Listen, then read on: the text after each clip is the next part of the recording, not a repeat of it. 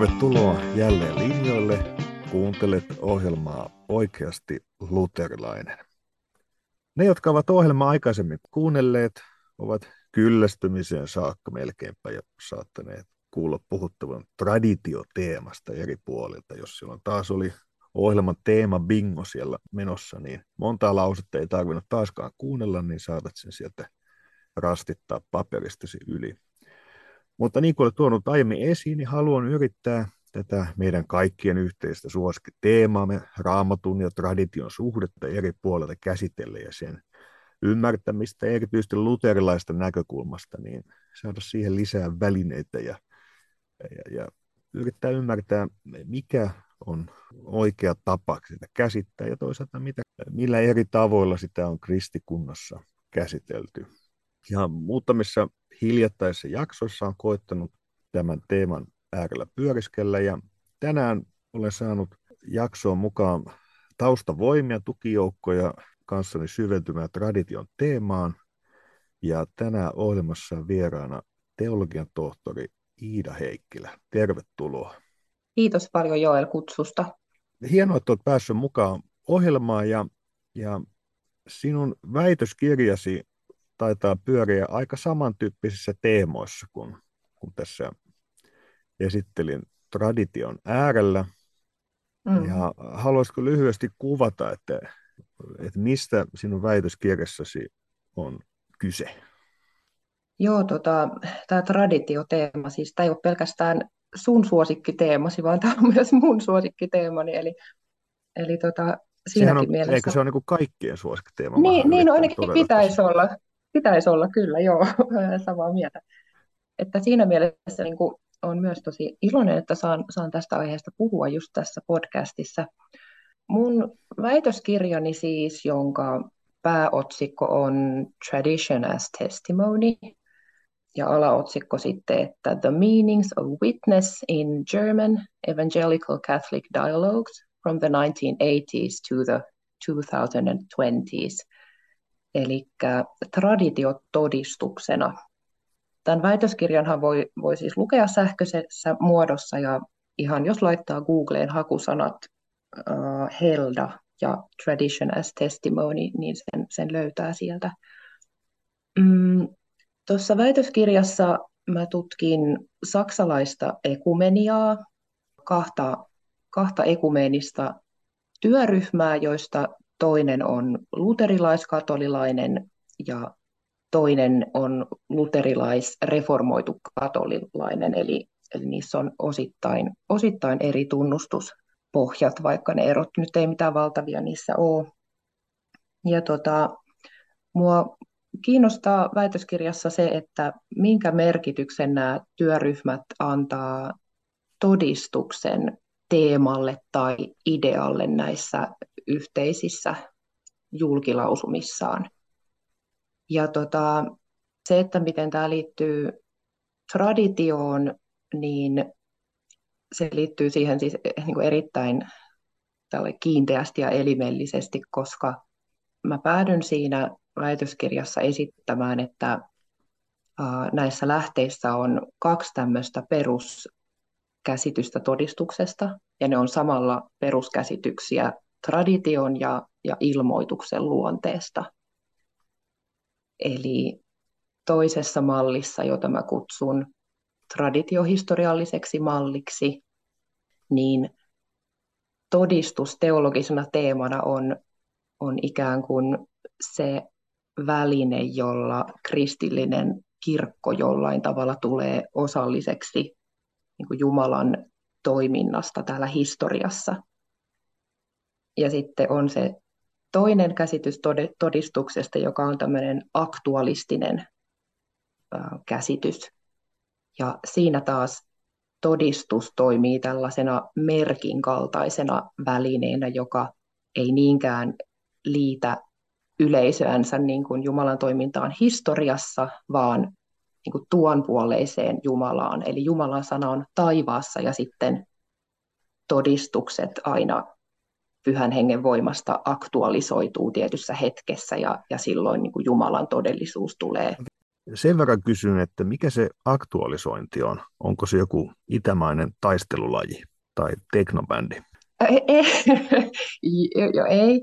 Tota, äh, eli aktualisoituminen ainakin nyt näissä lähteissä on, on sitä, että mm, jos puhutaan vaikka sakramenteista, vaikka nyt ehtoollisesta, niin aktualistisessa käsityksessä niin ehtoollisleipä ei, ei itsessään ole, ole Kristuksen ruumis, eikä se sisällä Jumalan sanaa, mutta kun pyhä henki tulee läsnä olevaksi ja ihminen uskoo siihen, että tämä, tämä on nyt Jeesus, joka tulee minun luokseni, niin silloin siitä ehtoollisleivästä niin kuin tulee hetkellisesti Kristuksen ruumis ja, ja Jumala tulee, tulee läsnä. Eli, eli siinä niin kuin hetkessä jotenkin se Jumalan sana tulee läsnä olevaksi, mutta varsinaisesti niin kuin Jumala ei ole sille jatkuvasti armon välineissään läsnä täällä, täällä meidän ajassa. Joo, eli, eli tässä kysymyksessä siis päästään siihen, voisiko sanoa klassiseenkin sakramenttiteologiseen kiistaan, että mm. milloin mm. ja minkä vuoksi sakramentti on sakramentti.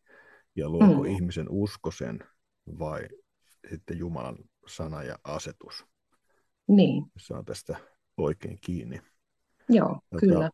Kiitos tästä niin johdattelusta teemaa ja tuosta tosiaan lukuvinkit talteen ja ei muuta kuin väitöskirja ilta lukemiseksi siellä kotikatsomoista. Tämä todistuksen teema on kiinnostava.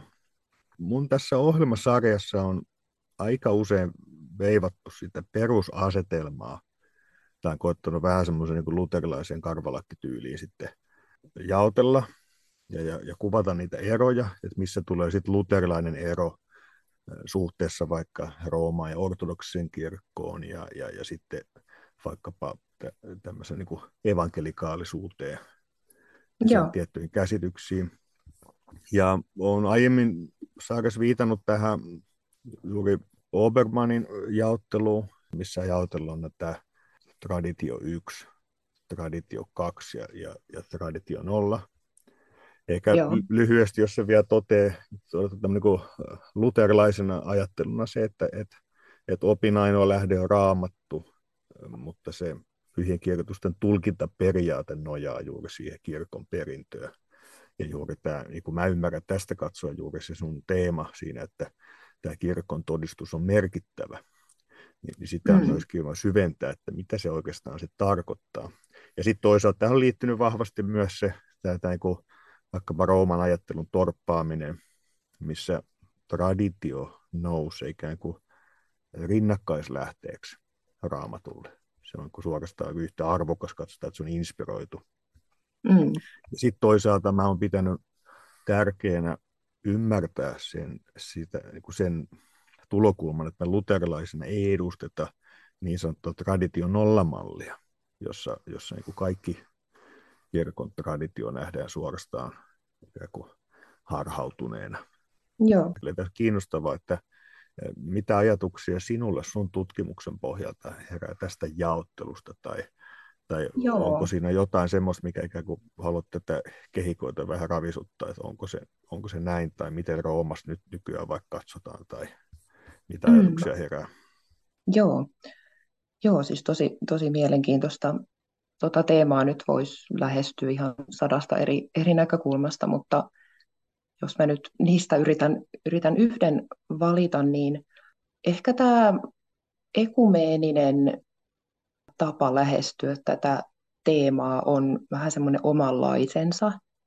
Ja se on siis kyllä ihan tosi pitkälti samanlainen teologinen rakennelma kuin mitä roomalaiskatolisen kirkon Vatikaanin toisen kirkolliskokouksen näistä asiakirjoista löytyy. Eli, eli aika pitkälti, kun nyt puhun tästä ekumeenisesta mallista, niin voi, voi vetää sen yhtäläisyysviivan sinne Vatikaani kakkoseen. Mutta näissä, näissä mun tutkimissa dialogeissa ja, ja ekumeniassa, modernissa ekumeniassa kyllä niin kuin laajemminkin, niin ajatellaan siis sillä tavalla, että Ensinnäkin erotellaan traditio isolla teellä ja traditio pienellä teellä. Ja tämä traditio isolla teellä on niin kuin se kaikkein korkein normi. Se on niin kuin inhimillisesti katsottuna niin kuin se kaikkein, kaikkein korkein taso, mitä voidaan tarkastella. Ja traditio isolla teellä on siis yhtä kuin, niin kuin Jumalan itse tradeeraus. Tai nyt tässä mun tapauksessa niin nämä lähteet puhuu Jumalan itse todistuksesta.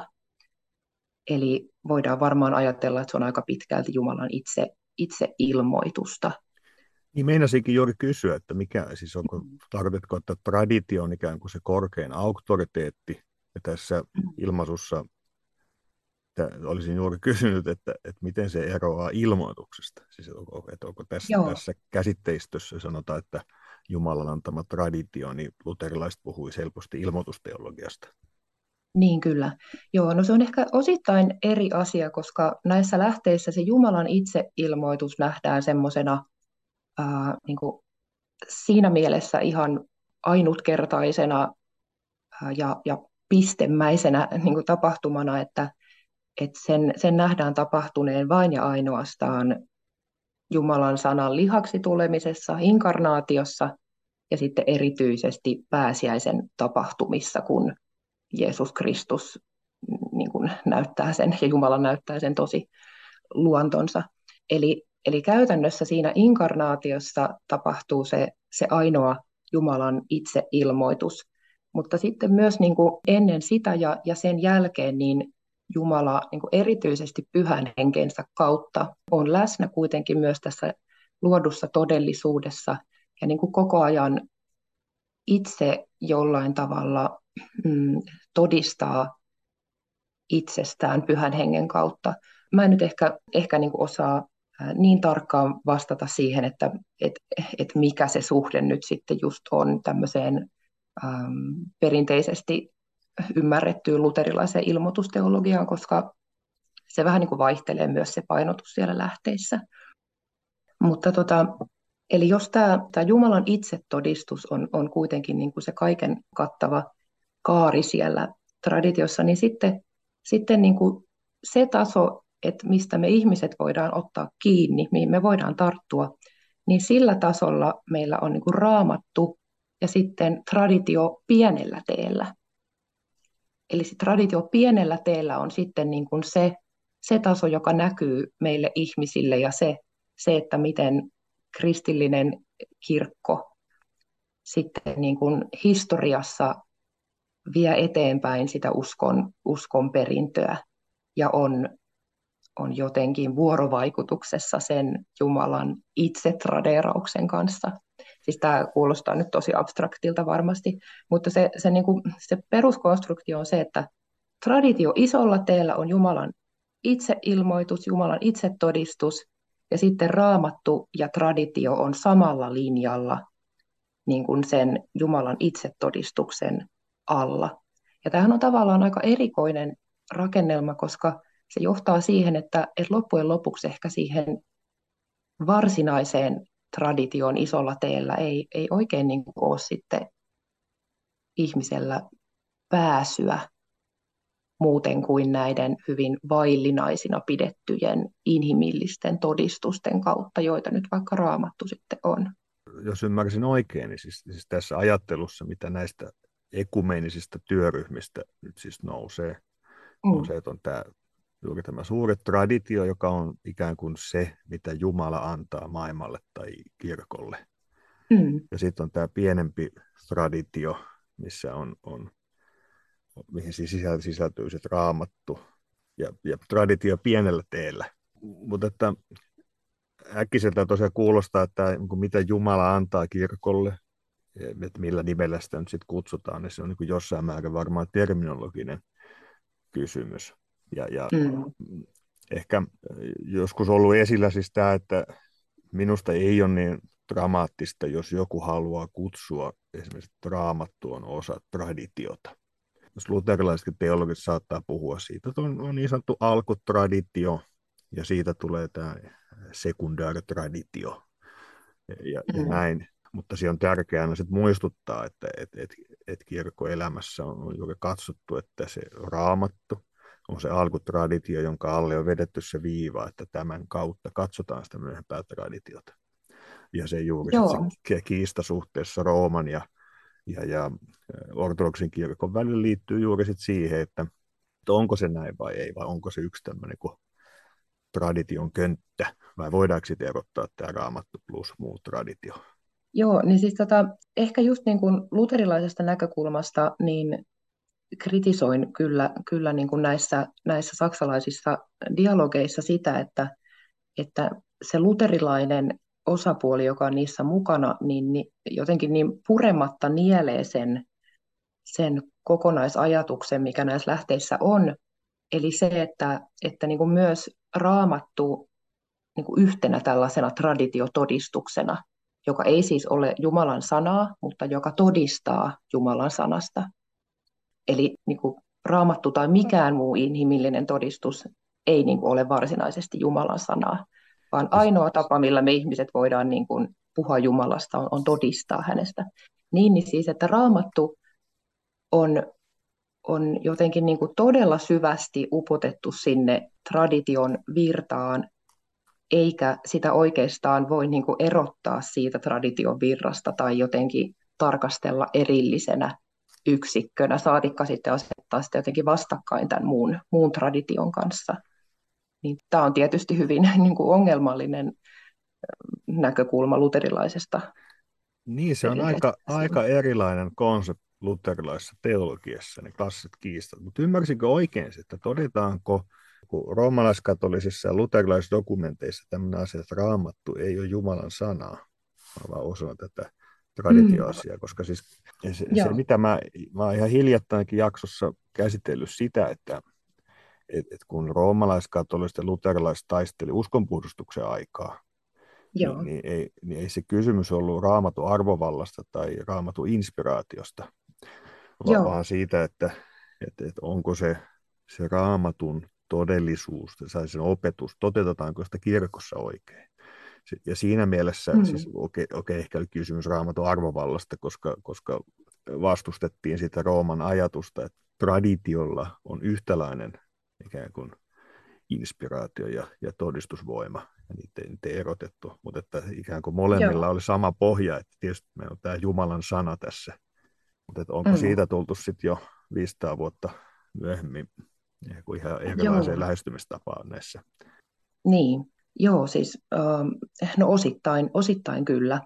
Siis äh, nämä on nyt ekumeenisia dialogeja, mitä mä tutkin, ja, ja sen takia väistämättä niin näissä asiakirjoissa on niin kuin monenlaisia painotuksia, ja erityisesti se toinen työryhmä, mitä mä oon tutkinut, niin, niin siinä niin yksittäisillä teologeilla on, on paljon, paljon niin painoarvoa. Eli se, että jos joku tietty teologi sanoo jotain, niin se ei vielä tarkoita, niin kuin, että kaikki olisi samaa mieltä. Et ehkä silleen niin kuin on, on, on vähän vaikea puhua ikään kuin yhtenä könttänä näistä lähteistä. Mutta siis joissain kohdin näitä ihan yhteisiäkin julkilausumia, niin puhutaan inspiraatiosta, mutta mä sanoisin, että se on kyllä aika, aika semmoinen tai niin kuin aika vahvasti sivujuonne. Eli, eli tämmöinen klassinen käsitys siitä, että Jumala olisi, olisi niin kuin inspiroinut raamatun kirjoittajia niin, että he kirjoittavat inhimillisesti kylläkin, mutta kuitenkin niin kuin Jumalan sanana sen, mitä ovat Jumalalta saaneet, niin, niin tämä ei ole se kantava, kantava ajatus, vaan, vaan ajatellaan, että raamattu on yksittäisten ihmisten todistuksia siitä, mitä he ovat nähneet ja, ja kuulleet. Ja, ja raamattua kyllä niin kuin arvostetaan kaikkein arvovaltaisimpana todistuksena sen takia, että, että ajatellaan, että se on historiallisesti niin, niin lähellä näitä itse inkarnaation ja, ja niin kuin Jeesuksen elämän ja kuoleman tapahtumia. Mutta varsinaisesti, että onko niin kuin raamatussa mitään sellaista, mikä jotenkin olemukseen kannalta erottaisi sen jostain myöhemmästä traditiosta, niin en, en niin kuin ole löytänyt sellaista näistä, näistä lähteistä. Et, et, et kyllä siis raamatusta puhutaan Jumalan sanana, mutta, mutta, mutta mä oon tulkinnut sen enemmän tällaisena ää, niin kuin arvonimenä, joka halutaan antaa raamatulle.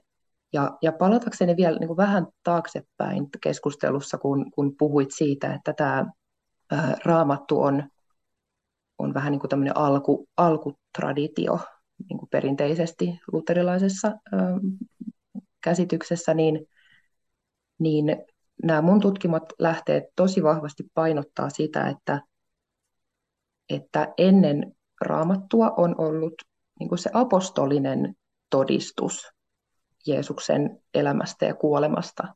Ja että se on niin kuin se alkuperäinen todistus. Ja, ja siihen niin kuin meillä ei tänä päivänä heidän mukaansa niin kuin enää ole, ole, ole pääsyä. Me ei, me ei voida sitä, sitä lähestyä sellaisenaan, mutta niin kuin kaikkein parhaiten se alkuperäinen apostolinen todistus on säilynyt raamatussa, joka on sitten niin kuin tämmöinen toisen tason todistus siitä, siitä ensimmäisen tason apostolisesta todistuksesta. Eli, eli niin kuin siitä syntyy semmoinen todistusten ketju, mm. ja, ja koko historia on, on niin kuin todistusten ketju, mutta on niin kuin tosi mielenkiintoista just, koska kyllähän kyllähän me luterilaisissakin niin kuin tunnustetaan se, että et, et, et totta kai oli tapahtunut asioita jo niin kuin ennen kuin raamattu kirjoitettiin. Mm. Mutta kuitenkin sit se, että jos oikeasti uskoo siihen, että raamattu on inspiroitu, niin, niin silloin siinä kohtaa, kun raamattu kirjoitetaan, niin tapahtuu jotain, mikä poikkeaa siitä, mitä on ollut ennen sitä. Mm. Joo, no kiinnostavaa pohtia, että, että miten se sitten asettuu tämän tyyppisissä kokonaisuuksissa, että, että on toisaalta on juuri näitä seikkoja, että ne voidaan ymmärtää mun nähdäkseni luterilaisen teologian pohjalta ihan hyvin ja oikein. Niin kuin, mm. sä, niin kuin sä toteat, että ei se välttämättä ole niin dramaattinen asia. Mutta mm. mut samalla niin kuin, jonkinlainen ikään kuin, miten se sanoisi, sellainen taustaääni tai, tai ajatus siitä tulee, että et, et jotenkin se tulokulma vaikuttaa kuitenkin pikkusen eroavan painotuksella näin niin kuin sun kautta tätä todistusta näistä kuuntelevana. Siis se, että et, eihän niin luterilaisen ongelma, että totta kai apostolit on monenlaista toiminut ja julistanut, mutta just näin tiivistettynä on, on, on niin kuin siinä käsityksessä, että se ajatus on juuri ollut, että se apostolien todistus tai mikä on kirkolle elintärkeää, niin se meiltä sitten löytyy raamatussa, että meillä on sitä kautta niin. pääsy siihen, ja se ei ole vain joku tämmöinen niin niin kuin kaikessa inhimillisyydessä, niin, niin, niin, niin se, on, se on Jumalan antama erityinen ilmoitus, jossa meillä on juuri pääsy siihen apostoliseen todistukseen, mm. mikä pyhä henki haluaa kirkolle antaa. Kyllä, kyllä. Ja silloin sen, sen raamatussa olevan apostolisen todistuksen niin kuin voi asettaa vastakkain sellaisen tradition kanssa, joka on, on niin kuin puhdasta ihmissanaa. Hmm. Ja sitä voi, voi arvioida. Ähm, mä oon jotenkin niin kuin tulkinnut, tulkinnut sillä tavalla, että tai kun mä oon pohtinut sitä, että, että, että miten ihmeessä nämä, nämä luterilaiset teologit, jotka osallistuu näihin dialogeihin, niin jotenkin ongelmattomasti asettuu sille mun mielestä hyvin niin kuin roomalaiskatoliselle kannalle näissä kysymyksissä, niin niin kuin katsoo niitä taustalukuja näissä, näissä lähteissä, missä nämä teologit käsittelee esimerkiksi niin kuin, raamattu näkemystä eri, eri aikoina ja, ja niin kuin raamatun tutkimuksen teemoja, niin kyllähän se selvästi on jotenkin niin, että he, he ajattelee, että aikaisemmin luterilaiset pitäytyivätkin tällaiseen sola scriptura ajatteluun, jossa raamattu nähtiin jotenkin erillisenä ja, ja, ja, ja niin kuin muusta traditiosta, ää, niin kuin, jos nyt ei niin kuin irrallisena, niin kuitenkin niin kuin sen yläpuolella olevana, olevana tämmöisenä no, asiana, yksikkönä. Mutta sitten, sitten kun tuli historialliskriittinen raamatun tutkimus, niin niin heidän mielestään se sitten osoitti jotenkin sen, että, että raamattua ei voi lukea Jumalan sanana niin kuin sellaisenaan. Ja sen takia on pitänyt sitten niin kuin jotenkin vähän muuttaa sitä, sitä positiota. Ja, ja, ja nämä luterilaisethan siis väittää, että, että reformaation aikakaudellakaan niin, niin sola scriptura, että eihän se niin kuin heidän mielestään missään nimessä tarkoittanut sitä, että, että raamattu jotenkin kirjana tai se kaanon olisi ollut se kirkon ylin normi ja ohje, vaan että silloinkin Luther tarkoitti sitä, että ei, ei, että ei tämä raamattu, vaan se evankeliumi, joka on tässä raamatussa. Ja, ja et edelleenkin pitäisi ajatella sillä tavalla, että, että, niin kuin, että raamattu itsessään ei ole kirkon ylin ohje, vaan se evankeliumi, joka siellä on. Mutta sitten kun ongelma on se, että, että ajatellaan, että kaikki todistukset, joita kirkon historian aikana on, on milloinkaan annettu, niin kuin kaikki uskon tunnustukset, eri kirkkojen omat tunnustukset, kirkkoisien kirjoitukset ja, ja vaikka ihan, ihan nykyisin, niin, niin kirkkojen niin kuin tämä ekumeeninen yhteiselämä, niin, niin kaikki nämä on todistuksia, jotka kaikki viittaa siihen evankeliumiin. Niin minkä takia se raamatun todistus evankeliumista sitten olisi, olisi mitenkään perustavasti erilainen kuin nämä muut. Ja, ja ei se olekaan, vaan niin kuin tässä etsitään sellaista kaikkien todistusten yhteissointia, joka sitten yhdessä jollain tavalla voi antaa kokonaisen kuvan siitä, että mikä on Jumalan totuus. Joo, eli käytännössä otetaan siis tämmöisen uudemman historialliskriittisen tutkimuksen väitteet ikään kuin suoraan ihan kuin annettuina. Mm. Ja, ja vaikka sekin sitten elää tietysti monella tavalla. Laitapa taas listaa, siitä voisi pitää oma jaksonsa joskus, että mitä mm. sitä olisi hyvä ymmärtää. Mutta että semmoinen vaikutelma tosiaan tulee, että, että se peruslähtökohta on jo sitten aika kaukana kuitenkin tämmöisestä, miten sanoisi, tunnustusluterilaisesta vinkkelistä, että miten katsotaan dokumentteja tai, tai miten käydään keskustelua tai, tai koetaan mielekkääksi käydä keskustelua eri kirkkokuntien välillä. Tai tulee sellainen kysymys, mm-hmm. että, että, että on hankala tietysti arvioida Rooman kirkon näkökulmasta, että miten edustajat edustaa heitä, mutta, mutta aika äkkiä tulee sellainen mm. ajatus, että ainakaan tähän niin luterilainen edustus, niin voi olla, että laittaisin ääneni johonkin muualle, että vaan siihen edustamaan itseäni.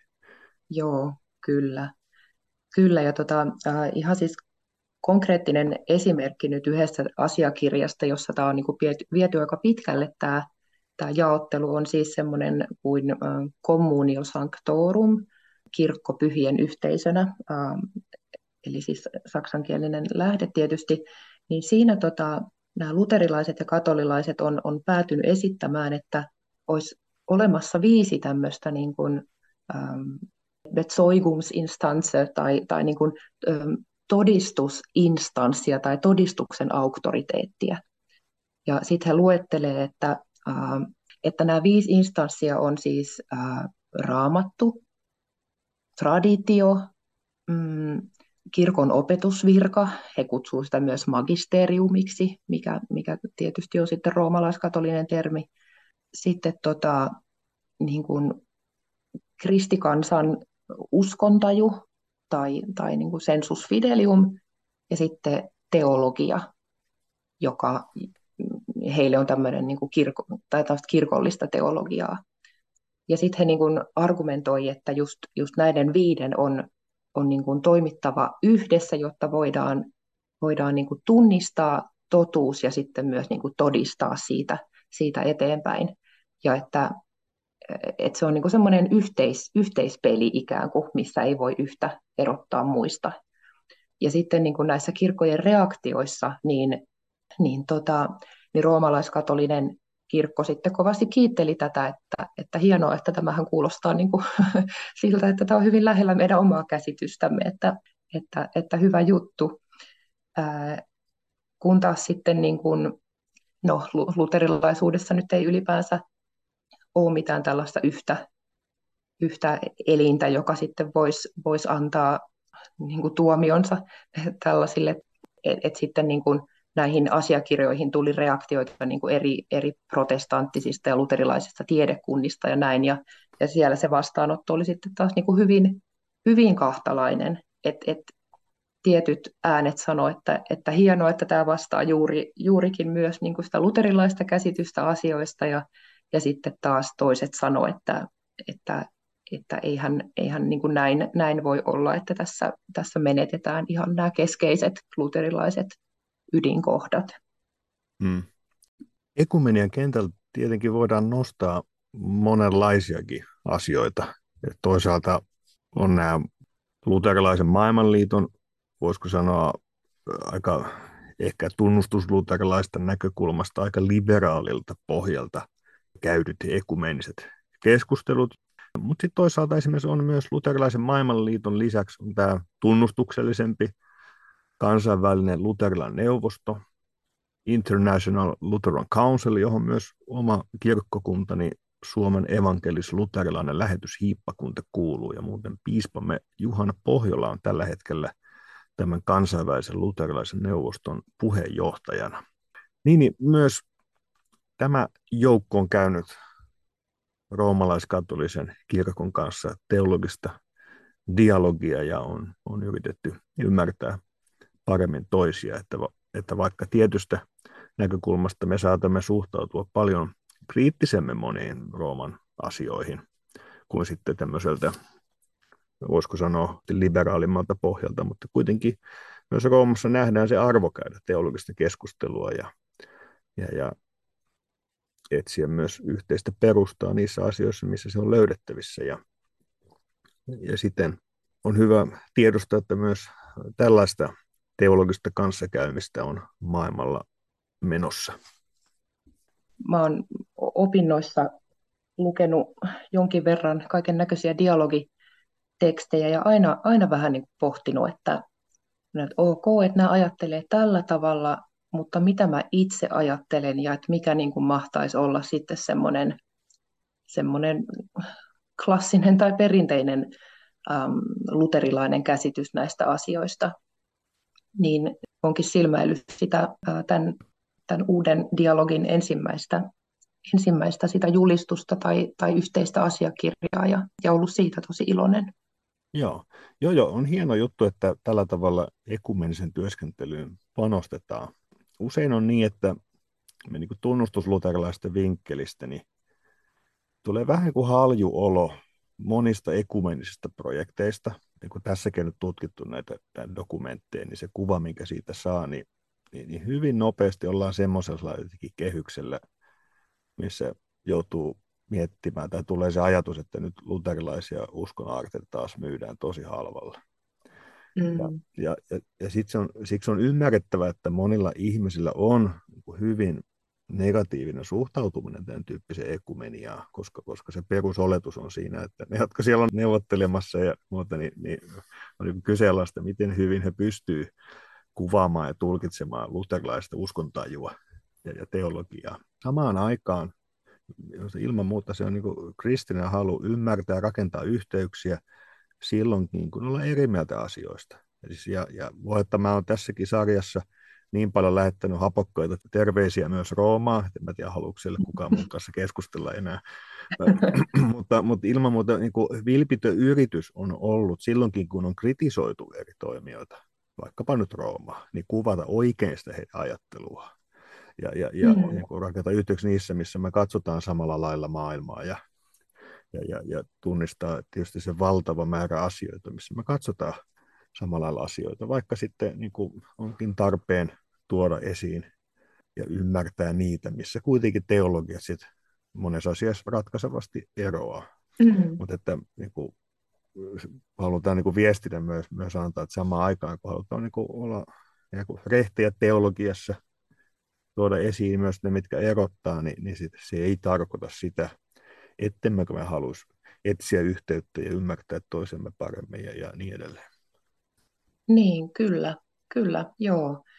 Ja toi on totta kai niin kuin itsellenikin jollain tavalla vähän semmoinen ristiriitainen tai, tai niin kuin kipeäkin asia, että kun on, on tässä yliopistokontekstissa jo, jo niin kuin useita vuosia ollut ää, ja, ja tehnyt sitä tutkimusta yhdessä ihmisten kanssa, joille, joille se ekumenia ei ole mikään tieteellinen harrastus, vaan, vaan niin kuin sydämen asia, ja, ja he niin kuin sillä tutkimuksellaan ää, erityisesti niin kuin haluavat viedä eteenpäin sitä ekumenian asiaa. Ja sitten olen niin kuin itse, itse niin kuin pohtinut, että, no, että mikä se mun, mun positio siinä on. Ja, ja mä oon ehkä niin kuin sitten jollain tavalla mieltänyt sen, tai ehkä mä oon niin kuin mieltänyt sen, sen mun tutkimuksen merkityksen enemmän niin kuin just totuuden kautta. Että mä yritän etsiä totuutta niistä asioista ja sitten, sitten niin kuin jätän sen muiden käsiin ja Jumalan käsiin, että, että miten sitä, sitä voi mahdollisesti käyttää. Ja, ja mm. todellakin niin kuin toivon, että juuri, juuri niin kuin sen totuuden kautta myös, myös niin kuin löytyy se yhteinen uh, sävel sitten näiden, näiden niin kuin dialogiosapuolten välillä. Joo. No semmoinen kysymys mulla tuli mieleen liittyen traditioasia todistukseen. Viittasit vähän aikaa sitten tunnustukseen. Nouseeko näistä minkä tyyppinen ajatus tunnustusten merkityksestä? Just voidaan katsoa vaikka vanhan kirkon niin sanotusti ekumeniset tunnustukset ja sitten voidaan puhua, miten puhutaan esimerkiksi luterilaisista tunnustuksista tai myöhemmin roomalaiskatolisista niiden merkityksestä. Ja tästä tietysti mm-hmm. nyt se olisi niin oma historiajuttusa katsoa, miten, miten tavalla niihin on suhtauduttu. Tiedetään, että luterilaisellakin puolella on, miten sanoisi, voidaan sisäisesti kiistellä siitä, että on tämä tietty, missä on hyvin vahva painotus tunnustuksilla ja sitten on porukka, mm. joka painottaa oikein Lutherin persoonaa ja tämmöistä ikään kuin evankeliumista lähtevää oivallusta enemmän Joo. tunnustuksia. Ja sitten toisaalta, kun tullaan niin uusprotestantismi, joka värittää sitten meidänkin teologista maisemaa aika paljon, niin, niin se on hyvin on problemaattinen suhtautuminen tunnustuksiin. Tai oikeastaan voi olla niin kuin, vaikka useampi ristiriitainen tunnustus voimassa samaan aikaan tai, tai vastaavaa, mm. siis niillä ei ole ikään kuin niin suuri asema. Niin. Joo, Joo, tota, hauskaa, kun sä esität niin hyviä kysymyksiä. Olisitpa ollut mun vastaväittäjänä. Oi, kiitos. Mä, mä olen tämmöisen tiedon turistina, on kiva kysellä asiantuntijoilta asioita. Joo, Joo siis tota, toi on just tosi, tosi hyvä kysymys. Siis, siis senkin takia, että et niinku yksi, yksi tulos tuossa mun väitöskirjassa on myös se, että että tämä koko niin kuin, tapa puhua tästä todistuksesta, niin, niin selvästi ää, niin kuin jossain vaiheessa, ehkä niin kuin erityisesti 70-luvulta eteenpäin erity, tai niin kuin 80-luvulta eteenpäin, niin, niin, niin kuin, vähän niin kuin syrjäytti tämän tämmöisen tunnustusdiskurssin, siis tavan puhua tunnustuksesta. Eli, eli kun aikaisemmin puhuttiin siitä, että, että meillä on niin yhteinen tunnustus, joka antaa ne tietyt raamit, ja se on aika semmoinen niin opillinen ja, ja selkeästi ää, muotoiltu, niin, niin sitten taas myöhemmin näissä lähteissä sitten puhutaan yksinomaan siitä, että ei ole enää yhteistä tunnustusta, ja, ja miten nyt ehkä voisikaan, kun on niin tämmöinen ekumeeninen yhteisö, mutta on sitten se niin yhteinen todistus. Ja tämä yhteinen todistus tai, tai common witness, niin, niin sehän on semmoinen sanapari, joka niin kuin löytyy ihan jokaisesta nykyekumeenisestä asiakirjasta. Eli siinä jotenkin niin kuin varmaan, varmaan ajatellaan, että tämä yhteinen todistus ei ole niin tarkkaan määritelty, eli se antaa enemmän liikkumavaraa. Voidaan ajatella, että, että ihmiset, jotka, joilla on osittain erilainen oppi, niin voi, voi silti niin kuin yhdessä todistaa Jumalan totuudesta, koska ajatellaan, että, että kun se kohde, se todistuksen kohde on se sama, eli, eli Jumala tai evankeliumi, niin sitten, sitten niin kuin se ykseys syntyy sen kohteen kautta. Eli ei ole niin, niin tarpeen, että olisi sitten tämmöinen yhteinen opillinen tunnustus. Ja muutenkin ehkä ajatellaan, että tämmöinen yhteyden rakentamisen taso niin liikkuu jotenkin ns. Niin kuin syvemmällä tasolla kuin mikä tämmöinen tunnustusten taso olisi. Joissain näistä lähteistä niin ajatellaan sillä tavalla, että, että vaikka nyt luterilaiset tunnustuskirjat, niin ne on tiettynä aikakautena ja tietyssä historiallisessa tilanteessa annettu todistus siitä, että miten on on evankeliumi ymmärretty niin kuin siinä tietyssä hetkessä. Ja sitten, sitten koska tämä todistus on, on niin kuin saavuttanut laajan suosion ja, ja, ja, ja niin kuin moni kirkko on ottanut sen omakseen, niin sitten se on niin kuin saanut tämmöisen virallisen todistuksen aseman ja silloin sitä kutsutaan tunnustukseksi. Mutta käytännössä eri kirkkojen tunnustukset on, ne on vähän niin kuin eri, eri näkökulmia siihen samaan totuuteen, vaikka ne olisikin keskenään ristiriidassa. Näin, näin siellä lähteissä ajatellaan suurin piirtein. Kiinnostava jaottelu. Ja jotenkin itselle nousee taas semmoinen kuin kahtalainen ajatus siitä asiasta. Ja toisaalta minusta tämmöinen niin yhteisen todistuksen ajatus, joka on laveampi kuin tämä tunnustuksen horisontti, on ihan mielekäs. Mä saan siitä kiinni.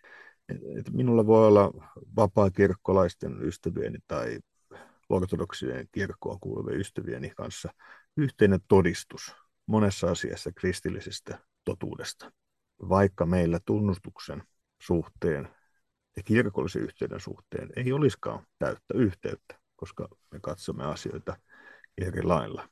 Ja, ja tästä mä saan niin kuin helposti kiinni, että me tunnustamme mm. toinen toisemme kristityiksi ja, ja, ja me katsomme, että sitten lopulta me, me ollaan niin kuin yhteisen evankeliumin äärellä.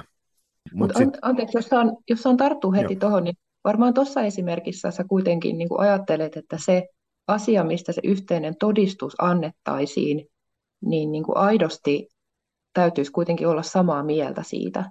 Et ei niin, niin että, että ollaan vaikka eri mieltä jostain ä, aborttiasiasta, mutta silti annetaan se yhteinen todistus, vaan sä varmaan just ajattelet, että niissä asioissa, joissa on se y- ykseys, niin niissä voi sen yhteisen niin, todistuksen antaa. Näin. Joo, joo. Et se on sitten niinku just erilainen lä- lähtökohta kuin, kuin mitä näillä. Et niin, he, niin aj- ajatteliko mä melkein... liian vanha kantaisesti nyt tässä? Öö, niin, no en, en tiedä, mutta varmaan kuitenkin niinku eri, eri tavalla. Et tässä kun ajattelussa ei ole väliä sillä, että jos nähdään kuin eri lailla, että siinä puuttuuko tämä, kun mä, mä oikeasti, jos on tämä common witness, että me katsotaan mm. tiettyä asiasta yhdessä, ainakin nyt tässä niin kuin mun subjektiivisessa maisemassani, mutta niin. sitten jotenkin se, se ajatus hiipii just siitä, että se tunnustuksella ei olisikaan merkitystä, niin sitten tavallaan sit tulee taas semmoinen kummallinen niin kuin jälkimaku. Että, tota, joo, joo kyllä, koska joo, kun siinä niin kuin se käsitys siitä, että mikä ylipäätään on ykseyttä, on niin kuin erilainen.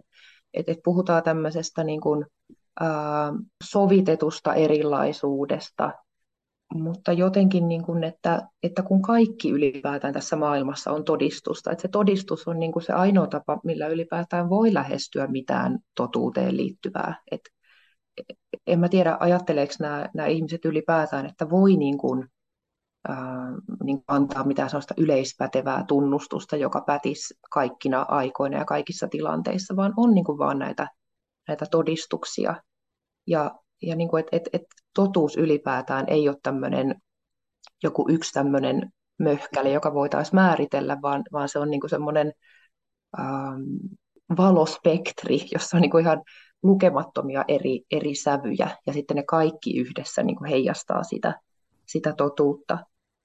Ja, ja ei noissa mun tutkimissa lähteissä niin kertaakaan niin kuin puhuttu väärästä todistuksesta, joka, jos ajatellaan raamatullisesti, niin, niin sehän on ihan niin kuin semmoinen keskeinen ajatus, että, että on, on niin kuin oikeita todistuksia. Jos nyt mm. ajatellaan mm.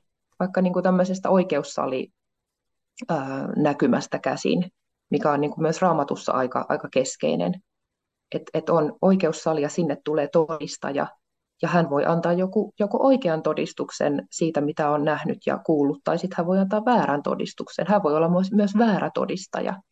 Mutta jotenkin mm. niin kuin, sitä mahdollisuutta, että olisi niin vääriä todistuksia kirkon traditiossa, niin sitä ei kyllä niin ollenkaan pidetä, pidetä e-, esillä näissä lähteissä. Kiinnostava maisema kyllä, että miten se eroaa niin klassisesta minusta kristillisestä todistuksesta, jos voi sanoa. Ja, ja, ja mm. nyt voit joku akateemikko minua rokottaa jossakin kun se on näin kuin kirkollisen lauseen, mutta, mutta joku perinteisesti ihan niin kuin pastorien semmoista maisemaa on ohjeistettu, että mikä on tehtävänä on, on, on ruokkia lampaat ja torjua sudet. Mm. Ja, ja samalla se, ja, ja sitten on sanottu, että, että kirkko, joka ei pysty kiroamaan tarvittaessa joskus, siis torjumaan, hylkäämään jotakin, se ei pysty myöskään siunaamaan. Mm. Ja tietysti niin historiassa me nähdään, että näitä on toteutettu huonosti ja hyvin huonosti ja erittäin huonosti. Mutta, mutta se ei poista itse asiaa, että jotenkin tämä kaksi puolta, että kyllä kirkon pitäisi pystyä sanomaan myös joskus, että ei, tähän me ei, ei lähetä ja tämä on meistä väärin. Mm, kyllä. Ja, ja kyllä se, sikäli niin kuin tästä ekumeesta prokkiksesta, niin, niin, niin miten se nyt sitten sanoisi, hieman tulee sellainen olo, että Vestikin ja jäljet pelottavat. Niin, niin. Joo, ja no, tulee tässä koko ajan niin uusia näkökulmia mieleen, mutta just jos ajattelee luterilaisesta näkökulmasta, niin just tuossa Väikkärin taustaluvuissakin on niin kuin käynyt läpi sitä, että miten tunnustuskirjoissa ymmärretään tämä, tämä todistus ja miten sitten taas reformoidussa ja, ja niin kuin roomalaiskatolisessa perinteessä, niin esimerkiksi Lutherhan hän niin kuin lähestyy tätä todistustematiikkaa niin kuin käskyistä käsin katekismuksissa. Eli, eli niin kuin, älä lausu väärää todistusta lähimmäisestäsi. Ja, ja siinä niin kuin se hänen lähtökohtansa on se, että hän käsittelee niin kuin laista käsin tätä todistamista. Ja, ja, ja juurikin niin kuin viittaa siihen mahdollisuuteen, että voidaan antaa väärä todistus. Kun taas mm. sitten niin kuin näissä, näissä nykydialogeissa niin se, se todistus samastuu niin kuin ihan täysin vaan just siihen evankeliumiin. Et siinä niin kuin tulee tämmöinen mielenkiintoinen kysymys just niin kuin siitä, että, että mitä tällaiselle perinteiselle lain ja evankeliumin erotukselle on tapahtunut näissä, että jos, jos vaan niin kuin kaikki, kaikki todistukset on oikeita ja kaikki on niin kuin evankeliumia ja, ja, ja mikään todistus ei ikään kuin voi olla lakia.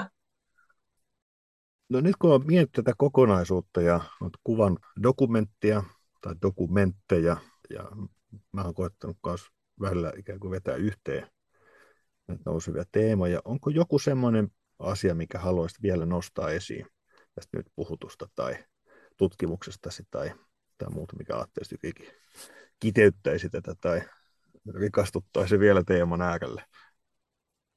Joo, no tämä ei nyt ehkä varsinaisesti niin paljon liity tähän edellä sanottuun, mutta, mutta semmoinen, mikä ei nyt ole tullut, tullut tuota, tässä esiin ja mikä jäi itse asiassa niin kuin väitöksestäkin harmittamaan, että en, en siitä puhu ollenkaan, niin on siis se, että vähän niin kuin se uusi juttu, mikä tässä tutkimuksessa on ollut, että mä oon lähestynyt näitä lähteitä ja sitä todistuksen teemaa niin kuin kommunikaatioteoriasta käsin.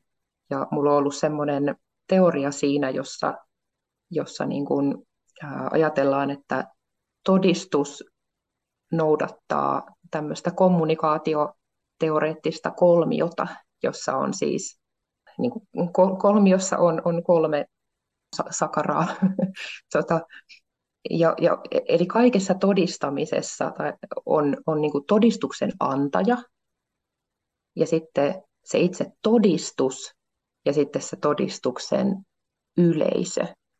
Ja sitten kun mä oon näitä lähteitä tästä kommunikaatioteoreettisesta kolmiosta käsin tarkastellut, niin, niin on niin kuin sillä saanut esiin tosi mielenkiintoisia havaintoja, joita ei just niin kuin tutkimuksessa sitten aikaisemmin ole, ole tehty, niin, niin se ei nyt ehkä aukea tässä, tässä näin tällä sanottuna, mutta, mutta se on semmoinen hauska piirre kanssa tuossa mun mun työssä, mikä oli mun omasta mielestä ainakin mielenkiintoinen. Joo, ja niin kuin tosiaan vinkkasin, niin ei muuta kuin yliopiston sivuille ja väikkäriä kaivamaan sieltä esiin iltan lukemiseksi. Mm. Tota, lämmin kiitos Iida, että olet päässyt ohjelmaan vieraaksi. Joo, kiitos tosi paljon, kun sain, sain tulla jo ja, ja kiitos tästä tämänpäiväisestä todistuksesta ja terveiset myös kotistudioihin, että yritetään kaiken elämä rupisuuden rikkinäisyyden ja heikkoonkin keskellä niin antaa todistus, se mikä me voimme kirkkoina ja yksittäisen kristittyinä ja seurakuntina antaa. Ja ennen kaikkea sen, että tulevanakin sunnuntaina kutsutaan kirkon pyhien laajojen ääreen synnintunnustajan paikalle, mutta omistamaan Jeesuksen täytetyssä työssä kaikki taivaan arteet. Ei muuta kuin sunnuntaina taas kirkkoon ja jatketaan teologian kysymysten äärellä taas seuraavassa jaksossa. Siihen saakka. Moikka moi!